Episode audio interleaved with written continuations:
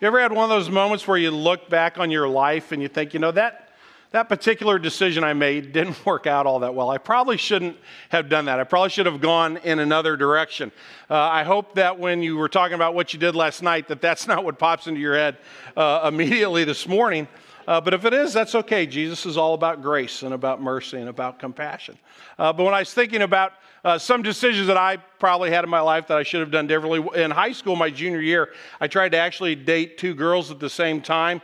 Uh, one was from Brentwood High School, who I eventually married, although I have no idea why she stuck with me, and the other one was a Kirkwood High School uh, student. And they met one day. Uh, and, and found out that, that they were both dating me. And that was a really pleasant day in my life.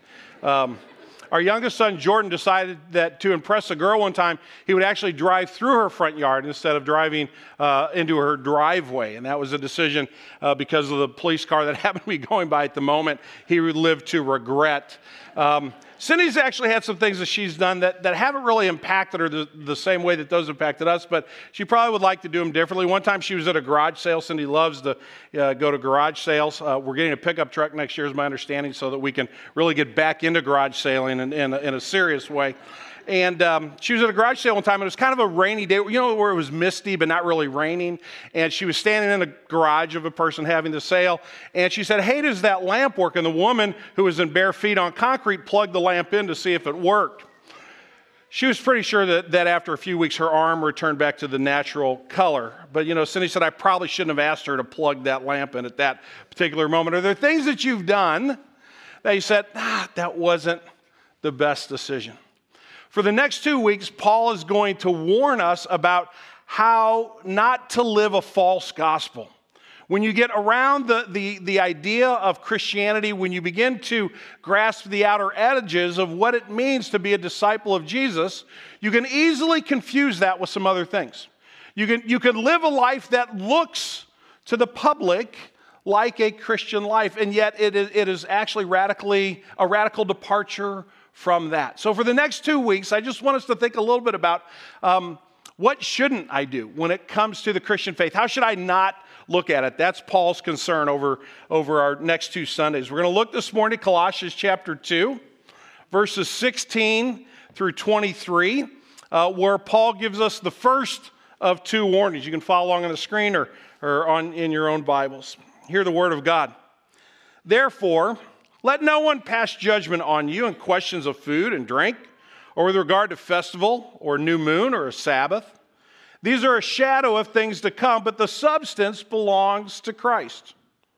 Let no one disqualify you, insisting on asceticism, worship of angels, going on in detail about visions, puffed up without reason by his sensuous mind, and not holding fast to the head, from whom the whole body, nourished and knit together, through its joints and its ligament, grows with a growth that is from God.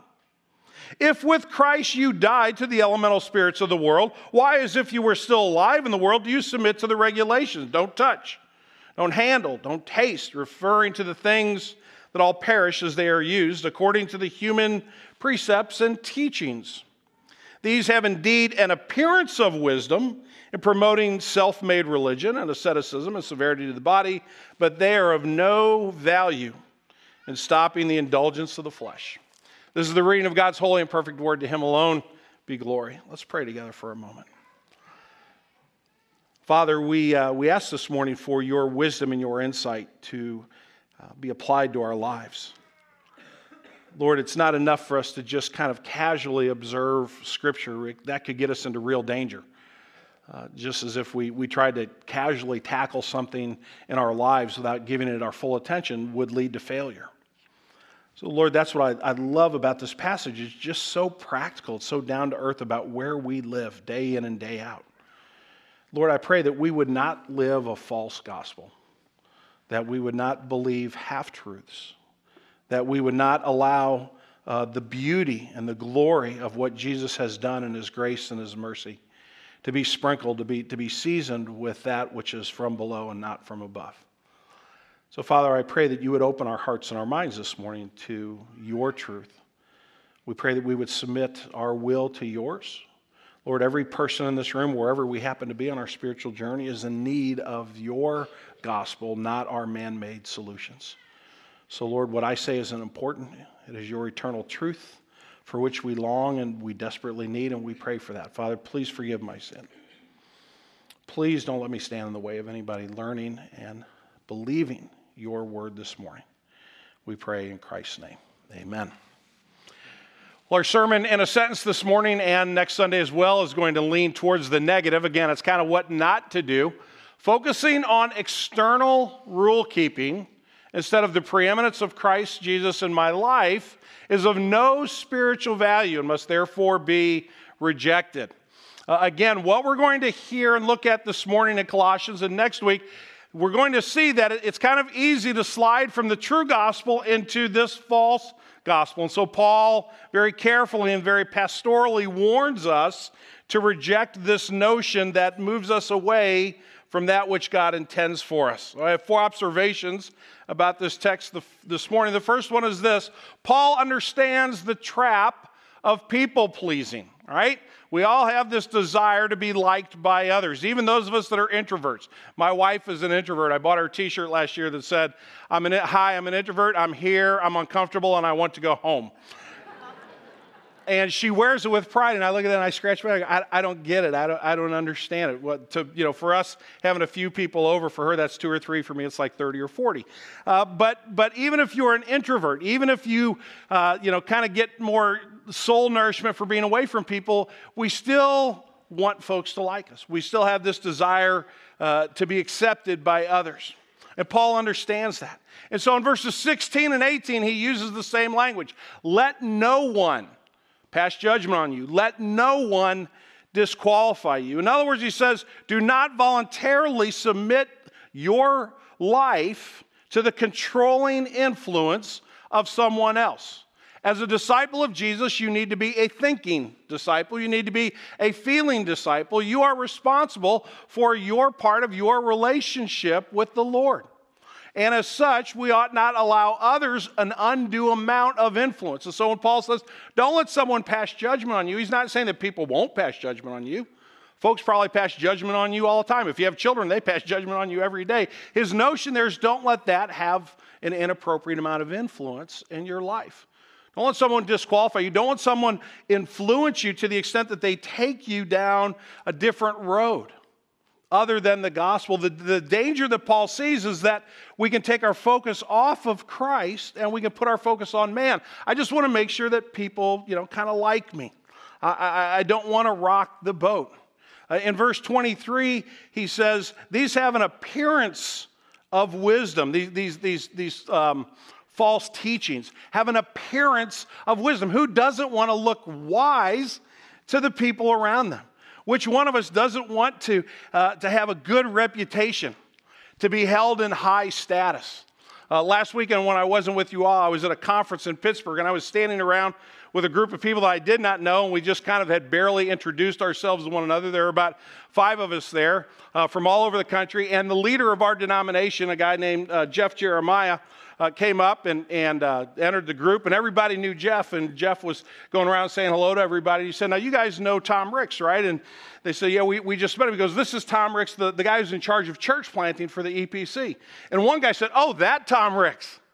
And I went, oh, shucks, you know, that's, uh, yeah, I don't, I don't do, right? But inside I'm going, oh, wow, I was recognized. I was noticed for, for something I did. Who doesn't want that in their life. If, if we're going to, to be disciples of Jesus, we've got to at least be honest enough to say that that can be a danger for us. I'll say for sure for myself, that could be a danger for me to pursue status, to pursue reputation. And so Paul understands the trap of people pleasing, but also understand when he says, let no one, let, let no one uh, pass judgment, let no one disqualify you. What he's reminding us is that that decision is ours to make. It's our responsibility to look at our own hearts and to see if we're actually uh, submitting ourselves to a, a controlling influence that is unhealthy because we're more concerned about what people think of us than our relationship with Jesus Christ. And Paul says, Let no one, because he knows that the choice is mine. Don't give others sway that belongs only to Jesus. My second observation is that not only does Paul understand the trap of people pleasing, but he helps us identify the error. How do we recognize it when we're drifting? How do we know when we're getting even a little bit off balance in our relationship with Christ? And he gives us some very clear direction here this morning. Verse 20 and 21, he talks about regulations. He talks about human precepts and teaching in a negative light. Why are you submitting to these things instead of the gospel of Jesus Christ? In verse 23, he talks about it being a self made or, or a man made religion. This is not the gospel. It's not from Jesus. Well, how do we recognize it? I mean, those words are nice, but, but how do I understand them? Well, the first thing is we have to understand what, what we've embraced, what we truly believe as disciples of Jesus. The gospel, in, in its most pure form, in, in, the, in the shortest sentence I can, I, can, I can put it in, is salvation by grace alone through faith in Christ Jesus alone, right? So salvation is by grace alone. You don't merit, you don't earn, you can't work for it, you can't be good enough to erase all the bad things in your heart and in your mind and what comes out in your mouth and the actions of your life. We can't erase those things. If God isn't gracious towards us, we are lost. But God is gracious and He is merciful to the extent that He sent His one and only Son into the world to die for sinners just like you and me, people that don't deserve his grace, people that don't deserve his mercy. And yet there is the Son of God. And just we're in the Lenten season right now, just a few weeks. A couple of weeks, about three weeks, we're going to be celebrating Good Friday. We're going, to, we're going to be coming back to the cross and remembering that somber moment when the Son of God, the preeminent Son of God, the all authoritative Son of God, humbled himself and gave his life for you and for me. And so Paul's very clear that this is what we believe, and we accept that through faith. We don't say to Jesus, now, how can I earn that? How, how, how, can I make that gift mine by my effort? We say, Lord, I don't deserve it. I can't earn it, but I receive it believing that what you promised to me is true. That you promise that if I put my faith in you, that you will save me, that you will erase my sins, and you will grant me eternal life. I believe that in faith. That's what we believe. Now, where do we get off base? How do we get off track? Well, I want to introduce maybe a new term to you. Maybe you haven't heard it before. Maybe it's a term with which you're very familiar, but the term is legalism. And legalism is any teaching that adds my human effort as a means by which I am saved. So, sure, I believe in Jesus, absolutely, but it's Jesus plus, and then fill in the blank any way you want to. And Paul fills in a few blanks in this passage. Uh, what do we add? You know, how would we say, you know, to be saved, you must do this? Well, in verse 16, Paul says this question of food and drink with regard to festival or new moon Sabbath. What he's saying there is he's, call, he's calling to their attention the fact that people are saying, you got to have Jesus and then you got to follow the, these traditions. You, have got to do these things. They put that on the positive side of the ledger. If you believe in Jesus, you'll do some really good things. So, like you'll, you'll, you'll remember the religious festivals is one thing that, that Paul brings to attention that would have been very pertinent to the Christians in the Colossian church. For us today, you might say, if you're a Christian, if you really love Jesus, you'll tithe. If you really are a Christian, you'll, you'll be the perfect parent. Your kids will never mess up. You'll just do everything exactly right. I, I gotta, I'm going to take a pastoral minute here and talk to you young moms and dads. I'm astounded at the pressure you put on yourselves in the way you're raising your children and how you how you are so nervous about everybody around you looking at you and feeling like you're not doing it quite right. I know that because I actually read my Facebook page every once in a while and I look at the conversations that are going back and forth. And somehow I think even in our parenting, that notion of I've got to do things a certain way can slip in and can replace the gospel of Jesus Christ. Maybe we say, you know, if you want to be saved as Jesus, plus make sure you got to volunteer whether it's at your church or in your community. Paul says that we can add things that in and of themselves are good, but when we put them on top of the cross of Jesus Christ, they actually become an abomination. They, they become something that replaces the, the pure and perfect work of Jesus on the cross. So Paul says, be careful to see that, to, to understand it, and to know that it's not true. Another thing we might say is to be saved, we've got to be really extra spiritual. In verse 18, he says, Don't anybody disqualify you by insisting on asceticism or the worship of angels, going into details about vision. We, we would say in our day and age for the person you know, that considers himself really spiritual, you know, their, their prayer life is just much deeper than everyone's else. And may, maybe they speak in tongues on a regular basis and, and they've become to understand that if you don't speak in tongues, you know, you're probably not a follower of Jesus. You probably aren't truly a Christian because you don't have this super spiritual aura about you all the time. You know, you just kind of don't have that, that glow that I have in my life. And, and there must be something wrong with your faith. Maybe, maybe your faith isn't really genuine. And Paul says, nonsense. Watch out for this. Recognize it. Don't let something beautiful like prayer turn into something ugly like a means by which you could actually attempt to earn your salvation. Paul says also there, there are things that people say that, that we ought not do. In verse 21, he says, you know, why are you submitting yourselves to don't handle, don't taste, don't touch? And in, and in Paul's day, there was a lot of conversation about food that was sacrificed to false gods. And you could go to the market and you could buy that, that food at a discount. You could buy that meat at a discount. And some Christians would do that. And other Christians would say, oh, that, that food was sacrificed to an idol. It's been corrupted. You can't be a Christian and have that sausage for dinner tonight. That just that will disqualify your salvation. And Paul says, What are you talking about? You don't, you don't, you don't earn your salvation by not doing the bad things. You always say you, you better not cuss if you're a Christian. You better not have too much money if you're a Christian. You better not ever have a cigar or a glass of wine if you're a Christian. I hope nobody looks at my Facebook page for my study week last week. In moderation, I enjoyed both of those things. Adding anything to Jesus' work on the cross and our faith alone in Him is debilitating to our discipleship. Not only that, friends, it's exhausting. If you're going to try to follow all these rules every day, day in and day out, you are going to be one of the most joyless, tired people that, that, that you know or anybody else knows. Because it's not about keeping a set of rules. Let me give you two, two good verses to remember and, and identifying there. Both of these come out of Galatians, one of my favorite books in all the Bible. And Paul says a couple things in Galatians. In chapter 5, he says this For in Christ Jesus, in the grace of God, that we just, a grace of God, by faith in Christ Jesus, what we just talked about, in the gospel, in Christ Jesus, neither circumcision nor uncircumcision counts for anything, but only faith expressing itself through love. Now, in, our, in Paul's day and age, some Jewish Christians say, well, you got to be circumcised if you're really going to be a Christian. And Paul says, being circumcised or not being circumcised isn't the issue. So fill in the blank however you want to. You know, making sure that, that you're the, the perfect parent or, or not making sure you're the perfect parent. None of those are of any value. The only thing that counts is faith in Christ. It's expressed in faith and, and it's evident by love. Having a good reputation, having a bad reputation, having a perfect marriage, having an awful marriage, having a lot of money, having no money. Put in the blank whatever you want to.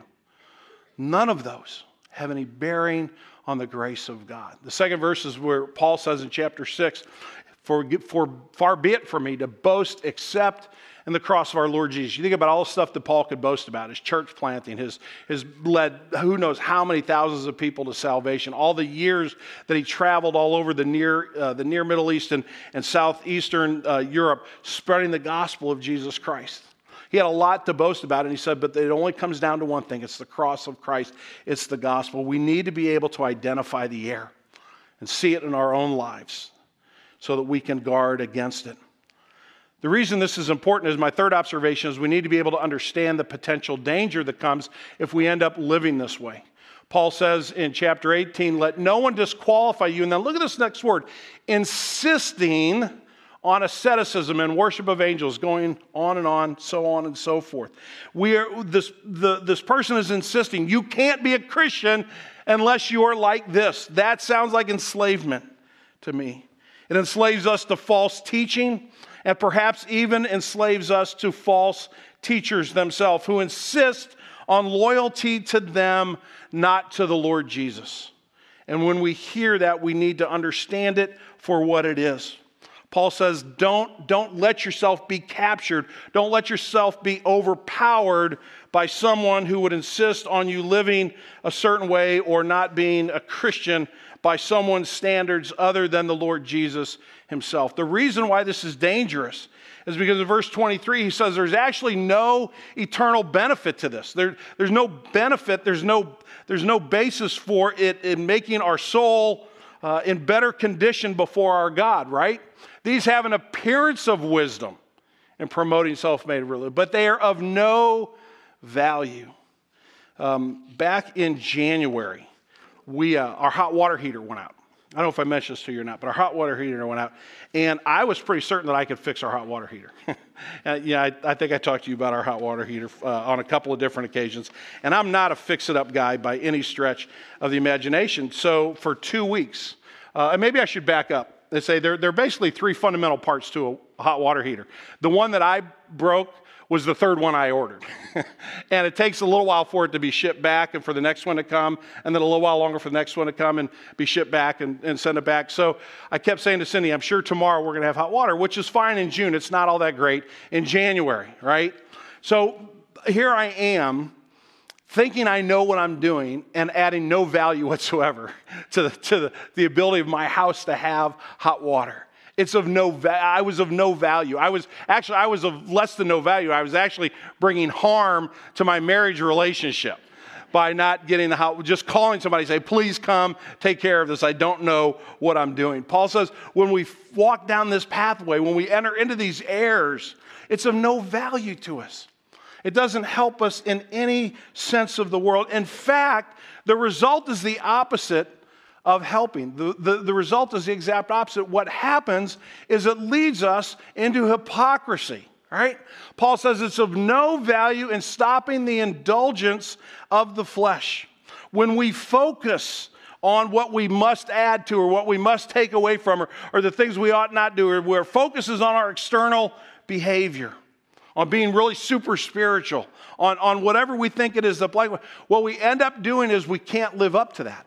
We can't live up to the standard we set for ourselves, and we fail. And that makes us what? It makes us hypocrites.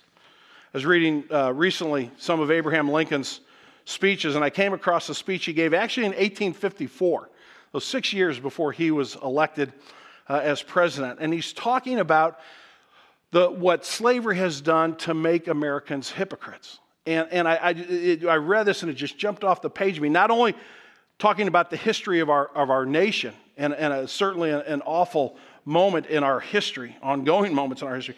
But it also is like, yes, this is what happens in the church as well.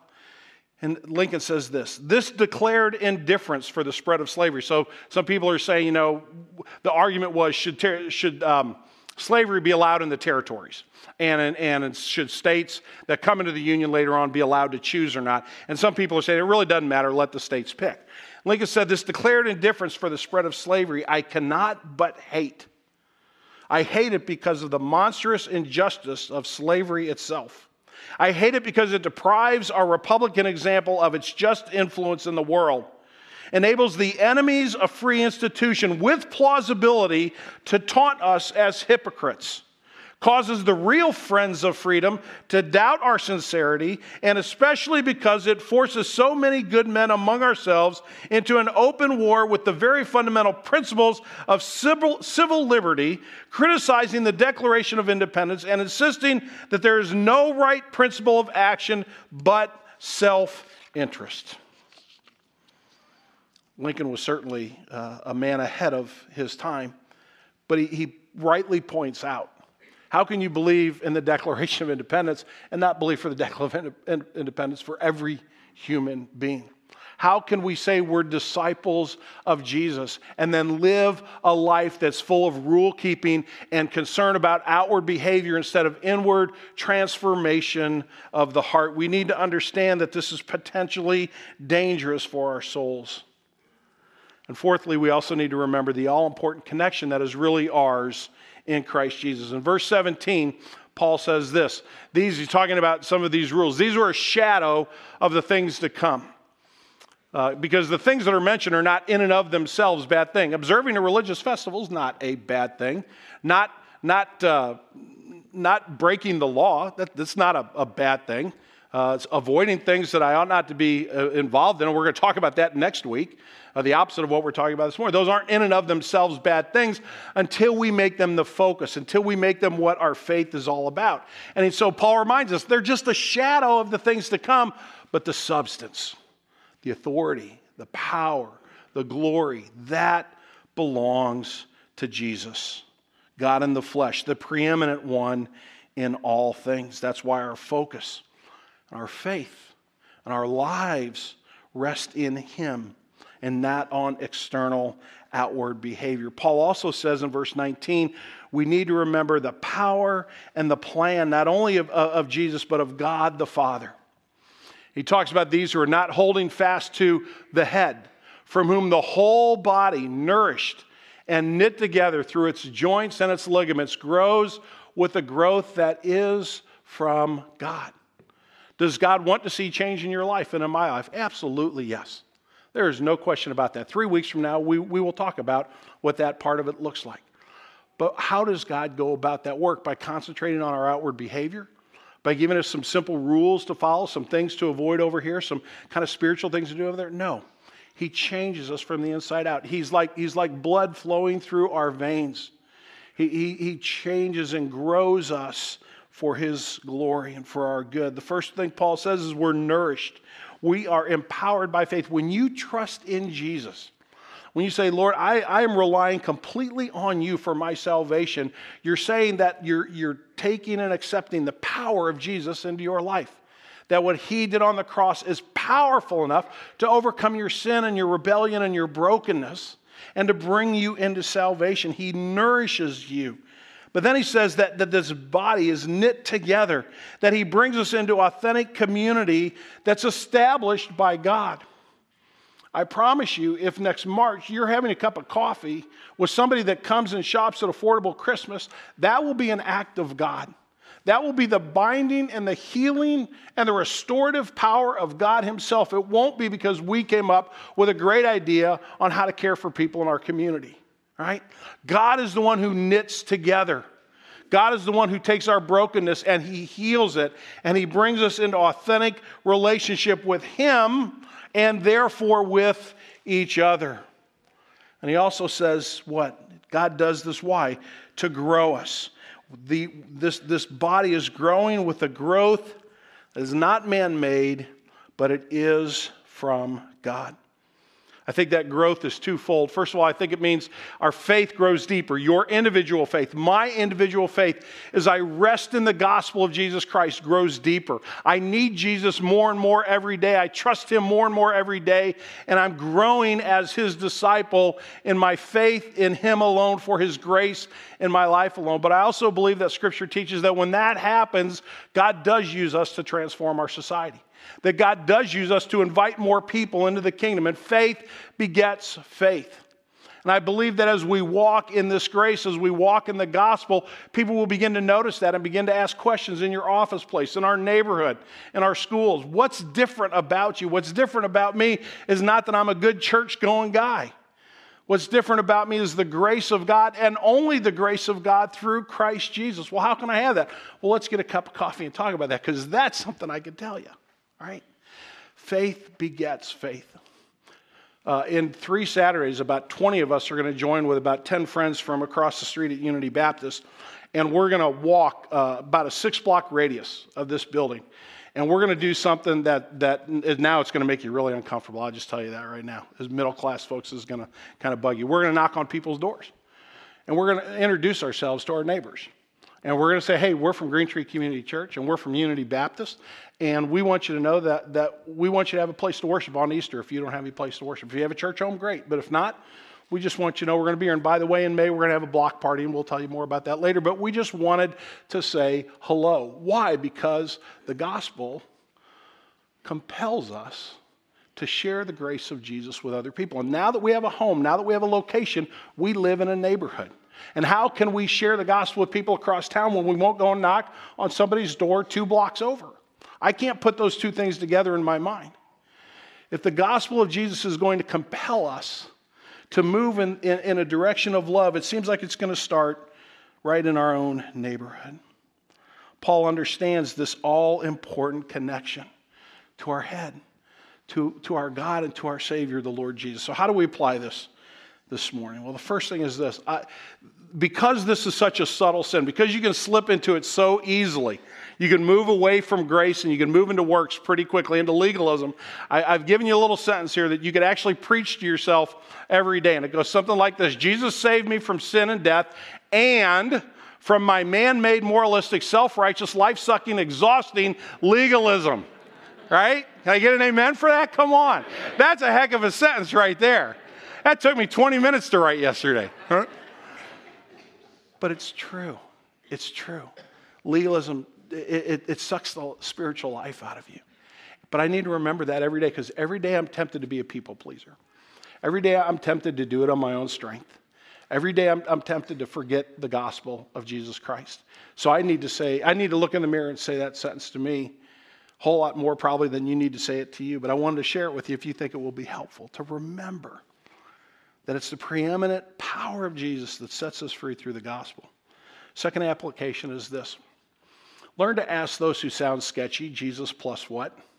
Uh, now, that, that's a, a, minor application, I think, because I, I, believe at Green Tree we preach the gospel of Jesus. I believe our, what you're, if you have kids downstairs right now, what they're hearing is not a moralistic teaching. What they're hearing is the gospel of Jesus. I have great faith in the, in the people who are leaders and teachers at Green Tree that they're staying true to the Word of God. But every once in a while, you might hear something, even at Green Tree Community Church, that sounds not like the gospel, but it's Jesus plus something. At that moment, be wise enough, be, be friendly right? I Have to be rude.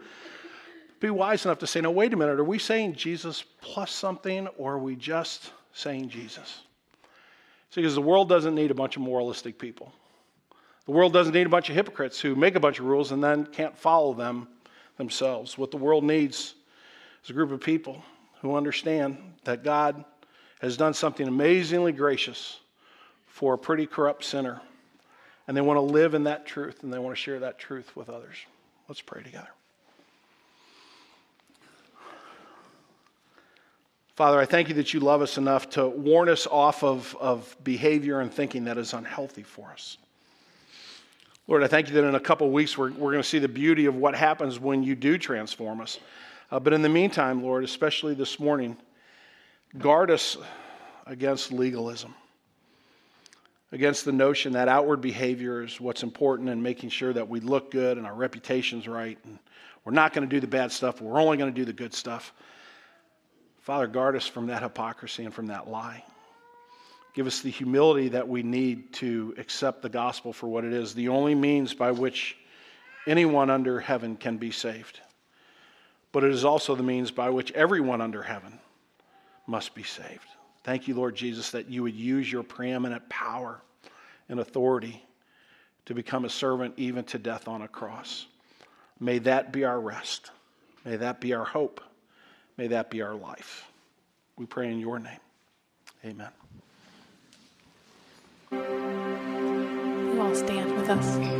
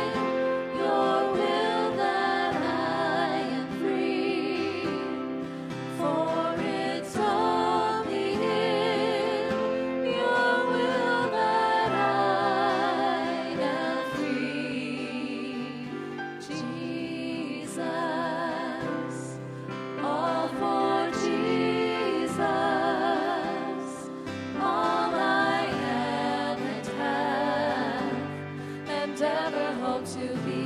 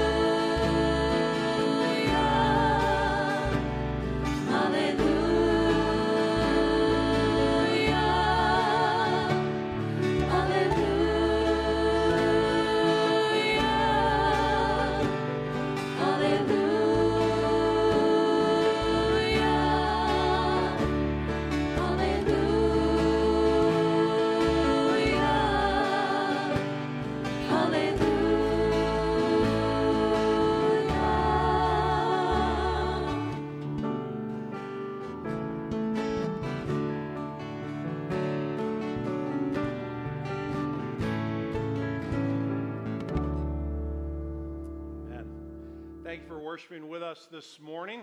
Uh, our prayer team, our Stephen ministers, are always right over here in this corner.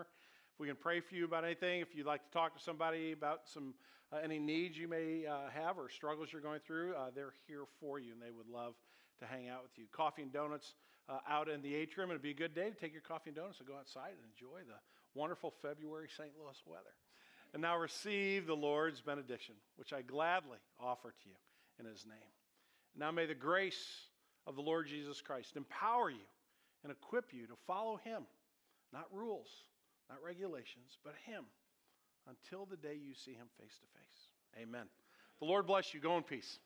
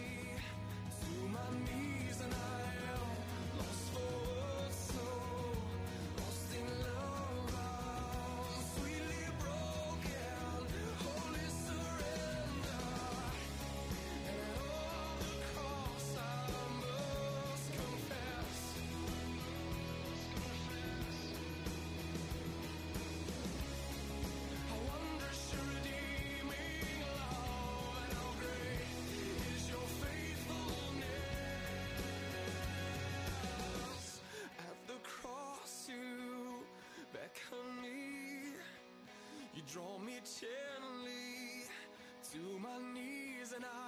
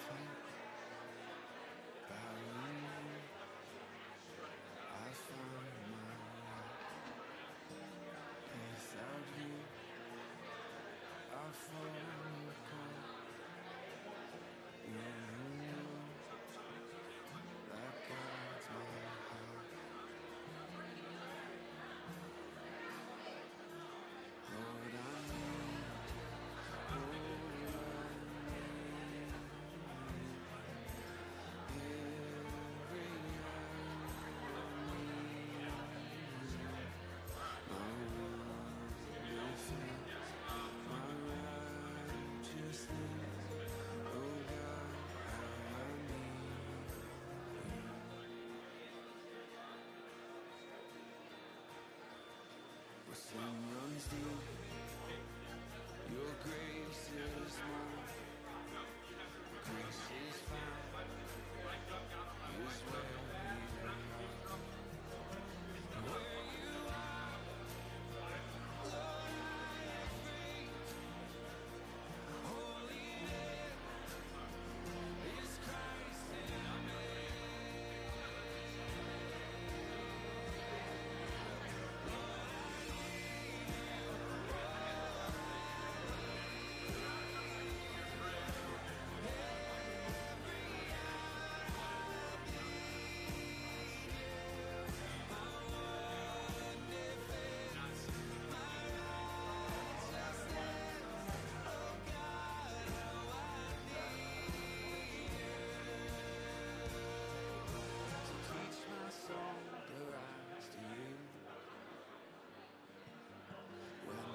conversation towards my way.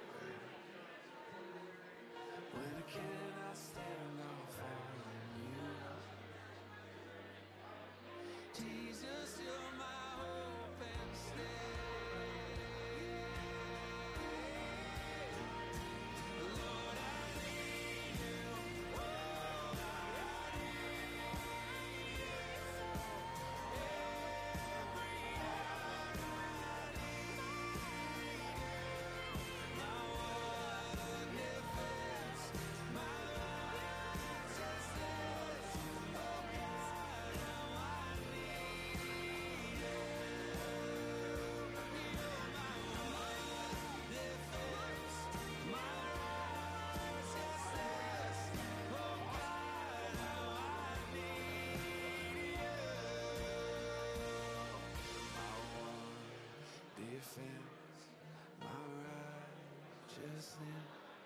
Oh God.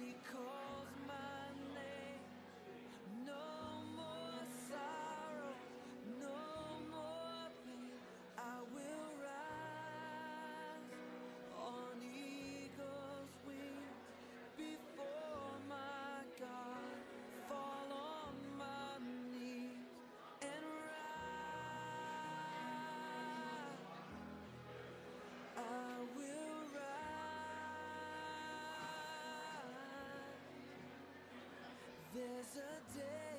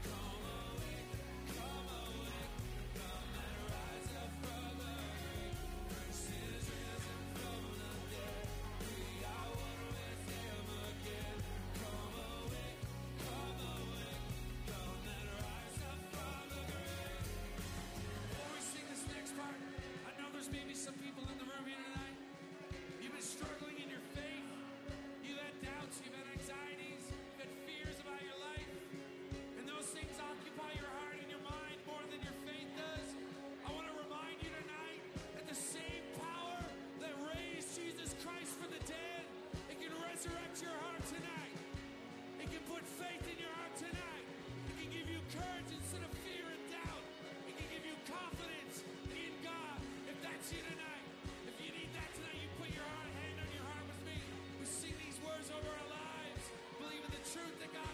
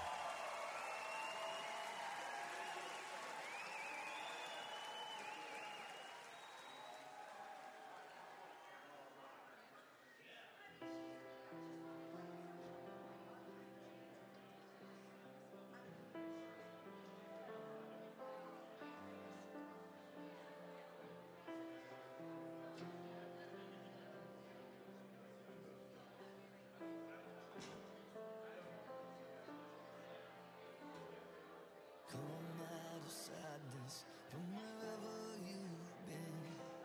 Come broken hearted, let rescue begin. Come find your mercy, oh sinner, come near. Earth has no sorrow that heaven can heal. Earth has no sorrow that heaven can't heal. So lay